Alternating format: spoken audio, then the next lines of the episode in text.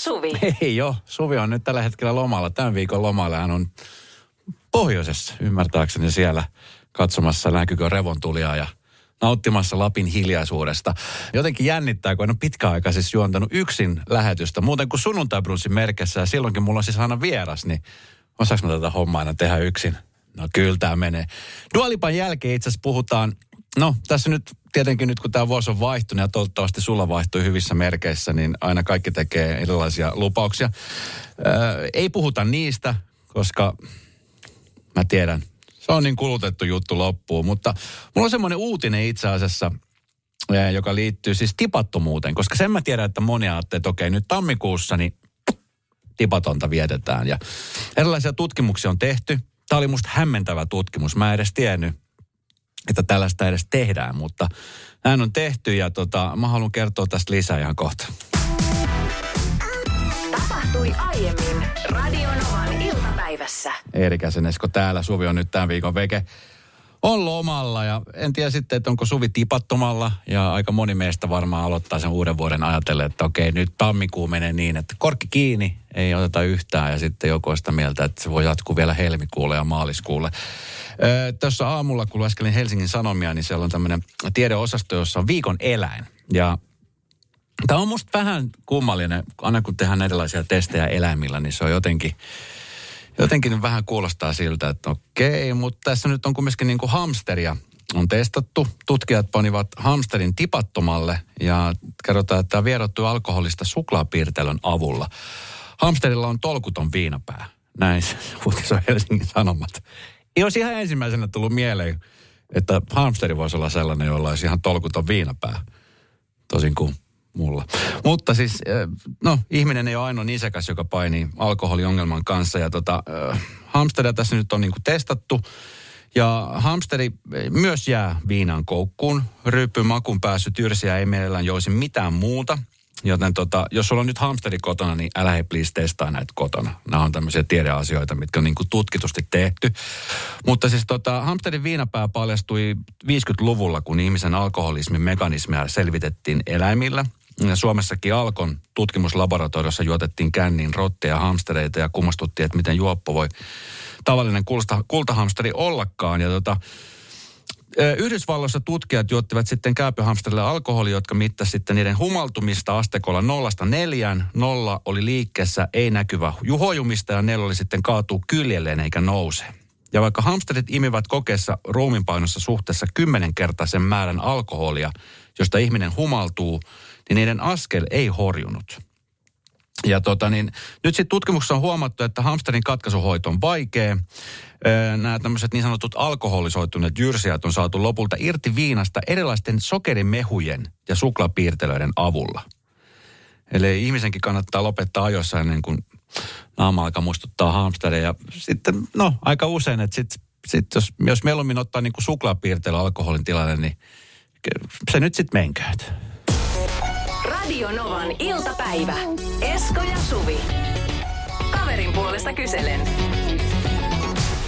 Epätoivoinen kumppani nimimerkillä laittoi kysymyksen, joka kuuluu näin. Heippa, Esko ja Suvi. Suvi on nyt poissa, mutta otan vastuun tästä nyt täysin itselleni. Eli häpeän mieheni toimintaa alkaa tämä teksti. Olemme olleet yhdessä jo pitkään, mutta nyt minulla on pistänyt silmään hänen toimintansa, joka on mielestäni vastenmielistä – häpeällistä ja ylimielistä. Nimittäin hän kiilaa jonoissa lähes joka kerta. En ole asia ottanut esille hänen kanssaan, koska ei hänellä kukaan kanssa jonottajakaan ole huomauttanut. Mutta olenko ainoa, jota tällainen käytös ärsyttää, vai mikä tälle pitäisi tehdä? Asia saattaa tuntua pieneltä nipottamiselta, mutta se kiristää hermojani todella paljon. Nimimerkillä siis epätoivoinen kumppani.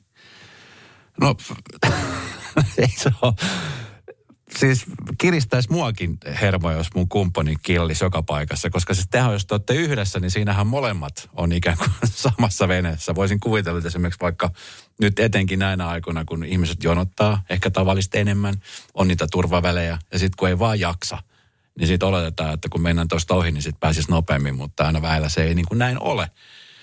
Niin no ensityökseni ehkä mä sanoisin tälle kumppanille, että hei, tämä sun käytös alkaa oikeasti ottaa mua päähän. Mikä siinä on, että sä et osaa siinä jonossa? Mä oon itse joskus aikoinaan siis ollut portsarina monta monta vuotta ja yksi asia, mistä niin kuin aina sanotaan, että suomalaiset on hyviä, on jonottaminen. Mutta siis ihan yhtä huonoja kuin hyviä on paljon, jotka jonottaa. On sitten ihmisiä, jotka ei vaan, niin kuin, he ei vaan osaa jonottaa. Että he olettaa, että, sit niin kuin, että, että jono ei koske heitä ollenkaan. Että sitten kun kävellään vaan siitä ohitsehan pokkana röyhkeästi, niin sitten sit asiat onnistuu. Ja sitten kun pistetään takaisin sinne jonon päähän seisomaan, niin sitten sit, sit ei vaan niin kuin mene se homma jakeluun. Mutta tota, minkälaisen neuvon sä antaisit tälle e, epätoivoiselle kumppanille, jonka siis puoliso ei osaa jonottaa oikeastaan niin kuin missään tilanteessa? 17275 numero voi laittaa viestiä. Tai sitten WhatsAppin kautta plus 358 108 6000, koska se tähän kuulostaa semmoiselta vähäpätöiseltä ongelmalta, mutta kyllähän tämä nyt alkaa ressaa, koska aika usein ihminen joutuu jonottaa. En mä tiedä, ootko laskenut, että monta kertaa viikossa joudut jonottaa johonkin. Kauppa nyt viimeistään, jos käyt kaupassa joka toinen päivä, niin siellä nyt ainakin joutuu hetkeksi jonottaa. Sitten siellä, jos ohittelet niitä jonoja, niin eihän siitä mitään tule. Vai tuleeko? Ei, ei siitä ei mitään tule. Tapahtui aiemmin Radionovan iltapäivässä. Kaverin puolesta kyselen osiossa epätoivoinen kumppani sanoi, että puolisonsa ei osaa jonotella ollenkaan ja sitten menee hermot tähän puolison toimintaan. Ja tästä tuli JJltä viestiä, että kolmisen viikkoa sitten olin walk-in koronarokotusjonossa hakemassa kolmatta rokotusta. Jonotus kesti puolisen tuntia, mutta jo siinäkin ajassa näki monenlaista selittäjää ja säätäjä ynnä muuta kiilalun yritystä. Suomalaiset ei vaan osaa.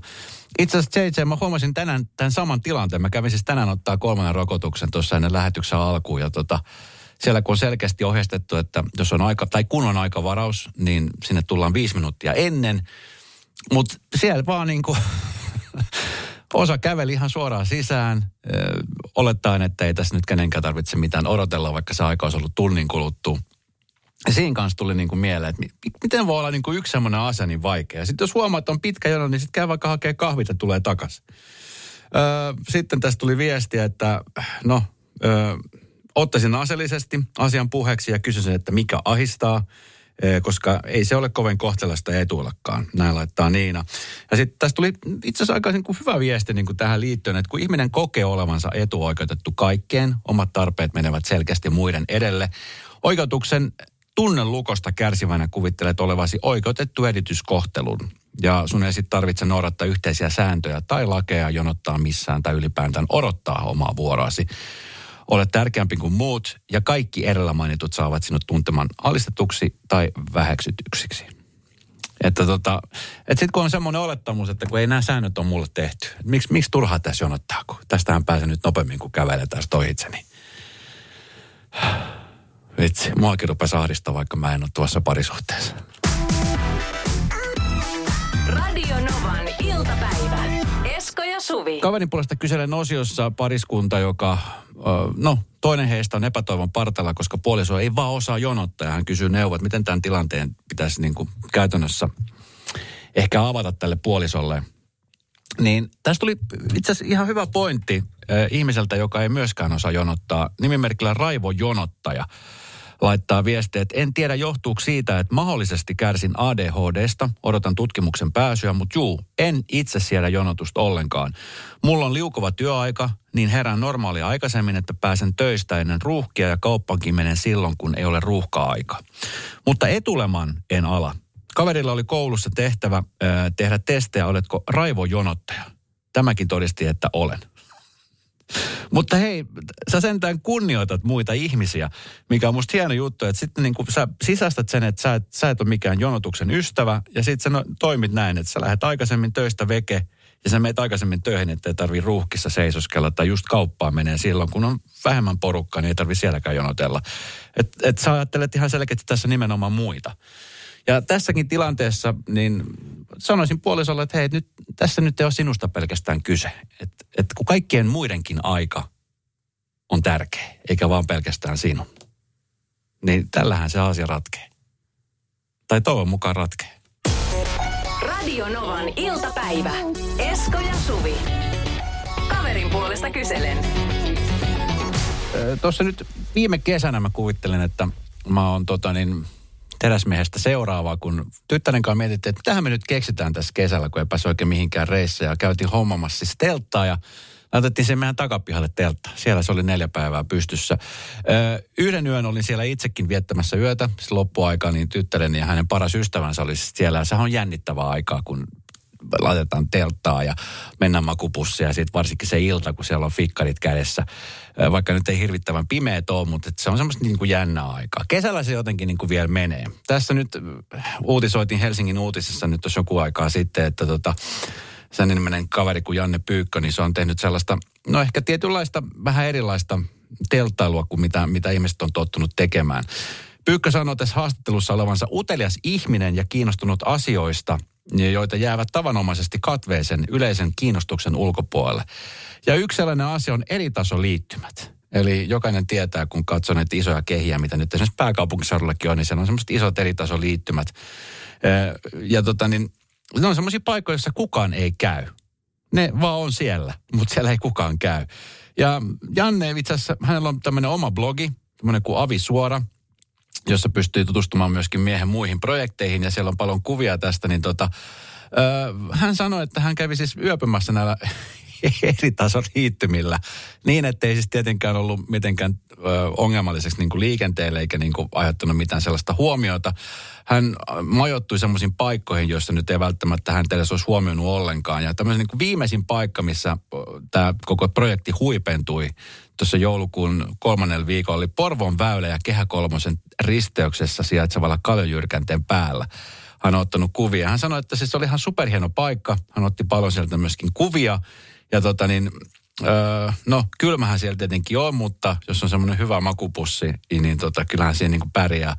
Mutta hän sanoi, että ne on vähän niin kuin suljettuja saaria, joiden eliöstö on lakannut vuorovaikuttamasta ympäristössä kanssa. Että hän sanoi, että tämä on niin kuin sellainen asia, mikä niin kuin häntä on häirinyt pitkään. No niin kuin ekosysteemiltähän on semmoisia köyhiä alueita, missä nyt tosiaankaan ei kukaan käy edes telttailemassa. Toivottavasti tästä ei mikään villimuotitus tai muoti tulee, että sinne jengi lähtee telttailemaan, mutta tota, mä arvostan siis sinänsä tällaisia ihmisiä, jotka haluaa tehdä jotain sieltä niin kuin laatikon ulkopuolelta. Ja tota niin, mietinkin tässä, että säästänpä pitkän pennin ensi kesänä, kun tiedän, että mihin mekin lähdetään telttailemaan. Radio Novan iltapäivä. Esko ja Suvi. Helsingin Sanomissa oli tänä artikkeli edestä miehestä, joka tota, niin, herää ennen aamu viitta. Ei siinä nyt ole mitään ihmeellistä. Tiedän paljon ihmisiä, jotka herää aikaisin aamulla, että haluavat semmoista omaa hetkeä itsellensä siitä vuorokaudesta, mutta äh, Tämä on Leo Stranius-niminen herrasmies, joka tota, niin kuuntelee äänikirjat tuplan nopeudella ja suunnittelee jokaisen päivän puolen tunnin tarkkuudella. Hän uskoo, että kaikkeen kannattaa, tai kaikkien kannattaa koettaa johtaa itseään. Mä heti siis havahdun tähän artikkeliin, koska tota, niin jotenkin tämmöinen järjestelmällisyys kuulostaa pelottavalta, mutta samalla se kuulostaa ihan niin kuin järkevältä, koska tota, usein tulee semmoinen niin päivissä sellaisia hetkiä, että kuvittelee, että vitsi kun mä en kerki tehdä tätä, tai mit, miten mä jaksan tehdä tota, tai ylipäänsä niin kuin esimerkiksi mulla on ongelma ollut se, että missä kohta mä kerkin treenaamaan. Ja sitten jotenkin huomaa illalla, että jos olisi aikaa lähteä vaikka treenaamaan, niin sitä mieluummin jää sitten siihen sohvalle makolle ja kattelee telkkari. Mutta kun tekee tällaisen niin kuin ohjelman, niin kuin esimerkiksi kun ostat vaikka kuntovalmennusohjelman netistä, niin siellä on ihan tarkasti määritelty ne ajat, mitä sun pitää tehdä ja mitä sun pitää syödä ja mitä sun pitää, missä sun pitää mennä treenaamaan ja niin edespäin. Niin ne auttaa sua tosi paljon. Silloin sä tiedät, että okei, tällähän tämä pitää mennä. Hän siis tota niin, Tämä mies, joka heräsi siis 4.45, niin hän on tehnyt aamutoimet ja seitsemän minuutin lihaskuntotreeni heti herättyään. Aamupalaa syödessä hän on kuunnellut äänikirjan tuplanopeudella. Ja partaa ajaessa ja hampaita harjatessa hän on terännyt pohjaa reisilihaksia. Miettikää. Eikä kello edes viittä. Just just ehkä, no just viisi ehkä kerännyt olla.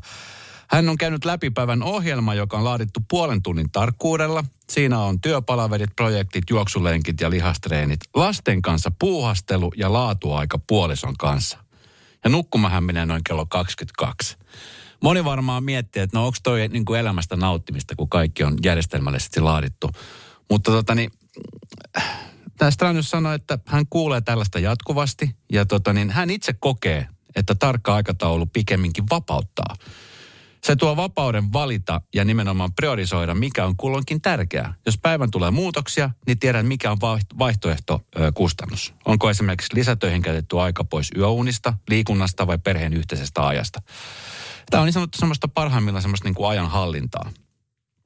Niin tota, No ja sitten hän sanoi nimenomaan, että tämä tämmöinen elämäntapa tuskin onnistuisi, jollei puoliso olisi yhtä suunnitelmallinen. Pariskunta käy, tämä on musta hieno kohta, pariskunta käy joka viikko yhdessä läpi viikon ohjelman ja neljännes vuosittain he pitävät palaverin pidemmän tähtäimen suunnitelmista. Eli tämä on semmoista yhdessä tekemistä, mikä on musta tosi hieno. Stranios nauraa, että ne muistuttavat joskus tuponeuvotteluita. Vitsi, miten hienoa. Kadehdittava tavallaan. Koska jotenkin tuntuu väillä, että itsellä niin se ajanhallinta on siis aivan hukassa. Et ei niin kuin oikein tiedä, että mistä lähti se. Sitten yleensä kun tulee tämmöinen tilanne, niin sitten sit mieluummin jättää tekemättä asioita kuin tekee, koska sitä luulee, että kun ei sitä kerkii tehdä, että äh, mitä turhaa. Ja miksi mä lähden kiirehtiin, kun ei, ei tos kerkii kummiskaan. Oletko tällainen ajanhallinnan mestari ja miten se näkyy sussa? 17275 numero voi laittaa viestiä. Tai sitten WhatsAppin kautta plus 358 108 on WhatsApp-numero. Vitsi, pitäisikö tämä se muun vuoden lupaus? Ajanhallinta. Tapahtui aiemmin Radionovan iltapäivässä. Piro laittoi viesti, että just äsken siivotessa löysin mietelausen, olen aktiivinen tekemättä mitään. Kuulostaa mukavalta, vai mitä? Kyllä, kun tuossa puhuttiin tuosta aikatauluttamisesta ja siitä, että ehkä saa paremmin niin kuin irti päivistä. Mä oon siis kuullut tuon, mä, silloin kun mä teen aamun radiota aina etenkin kesäisin, niin mä kuulen tuosta 5 AM Clubista. Eli ne on niitä ihmisiä, jotka herää tosi aikaisin aamulla. Ja ne ottaa sen treenin pois. Ja mä oon nyt itse yrittänyt sitä tehdä, mutta kesällä se onnistuu siis paljon paremmin kuin tälleen talvisaika, kun on pimeätä. Jotenkin sitten se pimeys, niin ei sieltä peitos teikö meille nosta mihinkään. Tämä on silleen vaan, että vitsi kun täällä on ihana lämmintä. Radio Novan. Esko ja Suvi. Jälleen huomenna kello 14. Hyvinhän tämä on nyt mennyt yksi. Mua vähän pelotti tuossa lähetyksen alussa, kun on puoli vuoteen, puolen vuoteen tota, yksin tehnyt lähetystä, että mitähän tässä tulee. Mutta hyvinhän tämä nyt sujuu, ei tässä nyt ole mitään. Tai ainakin siis mun, mun mielestä tämä sujuu hyvin. Se olla toki, että sä oot eri mieltä, mutta no haluttiin laita viestiä. E, tota niin, muoti, se on sellainen asia, joka on mulle tosi tärkeä tässä nyt varmaan jo vaatesuunnittelijat, muotisuunnittelijat suunnittelee jo niin kuin vuoden 2023-2024 ehkä luomuksia, mutta tota, uutena vuotena, niin mä ajattelin, että vitsi, että mä nyt, nyt mä laitan. Mä siis kävin yhden kaverin luona istuskelemassa iltaa ja se olisi vähän enemmän sitä poplaa ja Mietin, että okei, nyt mä laitan jotain sellaista, mitä voisi pitänyt aikaa sitten jo laittaa, mutta en ole vaan jostain kumman syystä kehdannut laittaa. Mä sain siis tota, niin Tiia Vanhatapion suunnittelema arkismi vaatemallistoa, ja siellä on tämmöinen siis kiltti. Eli pitkä tämmöinen hame, kiltti, ja tota, niin, farkku sellainen, ja ihan siis superhieno. Ja silloin kun mä sain sen, niin mä mietin vielä, että vitsi, että wow, että onpas makea, okei, nyt talvella ehkä välttämättä tuu käytetty, että voi olla, että kesällä. Mutta sitten mä jotenkin mietin, että okei, mä laitan tämän uutena vuotena. Ja niinhän mä laitoinkin. Laitan somen siitä kuvaa. Ja, ja tota niin, se herätti siis tosi paljon sekä puolesta että vastaan niin kuin ajatuksia ja mielipiteitä. Ja oli hämmästynyt siis siitä, että no osa tietenkin niin kuin sillä humoristisella mielellä mäkin nyt osaan lukea rivien välistä, että mä nyt niin kuin ota nokkini joka asesta. Mutta sitten oli semmoista, jotka niin kuin oikeasti tosissaan ihmetteli sitä, että miten ihmeessä mulla voi olla hame päällä. Tai kilttiä lähinnä. Ja mulla on aina ollut sitten semmoinen tapa, että mitä enemmän siellä joku huuteli, sitä enemmän mä sitten myöskin käytän sitä. Ja, ja tuota, niin ensinnäkin se oli super kätevä, se oli super hieno ja super tyylikäs. Ja aion, aion kyllä edelleenkin pitää. Mä seuraavan kerran mä voisin laittaa sen päälle, kun on radiogaala. Jos radiogaalaa pidetään tässä keväällä, niin ehdottomasti laittaa tämän kiltin päälle. Käy tsekka, Eerikäinen Esko, Instagram-tililtä löytyy kuva ja käy kommentoimassa. Mutta sitten semmoinen asia, mikä nyt tässä uutisoitiin jonkun aikaa sitten on se, että mä en tiedä muistatteko, ja saattaa olla, että siellä sunkin vaatekaapista löytyy, tai jostain sieltä varastosta löytyy massiivinen tekoturkis. Ne on kuulemma tekemässä paluuta. Nämä on ollut siis muodissa viimeksi 20 vuotta sitten. Jotenkin tuntuu, että voiko siitä mukaan olla niin kauan aikaa. Startup.fi uutisoi, että tämä on nyt tulossa kova vauhtia takaisin. Niitä näkyy, mun mielestä, kun mä aika usein ollut festareet juontamassa, että festivaaleilla kesäisin näkyy semmoisia eri värisiä, tosi räikeitä semmoisia tekoturkiksi tai sitten jossain televisio-ohjelmissa. Mutta nämä nyt on tekemässä kovaa paluu takaisin. Väreinä voi suosia räikeitä neonsävyjä edelleenkin, eläinkuoseja tai sitten tämmöisiä maltillisia vaihtoehtoja. Mutta pääasia että takki on pörrönen ja näyttävä. Tämä on nyt muun muassa Briteissä lyönyt läpi ja sitten myöskin Ranskassa lyönyt vahvasti läpi. Ja tota, niin saa nähdä sitten, että milloin sitä joutuu itse kaivamaan, tota, koska mulla on itse asiassa tuommoinen pinkki. Mä yritin joskus aikoina myydä sitä kirpputorilla, mutta ei kukaan ei ostanut sitä. Radio Novan iltapäivä. Esko ja Suvi. Jälleen huomenna kello 14.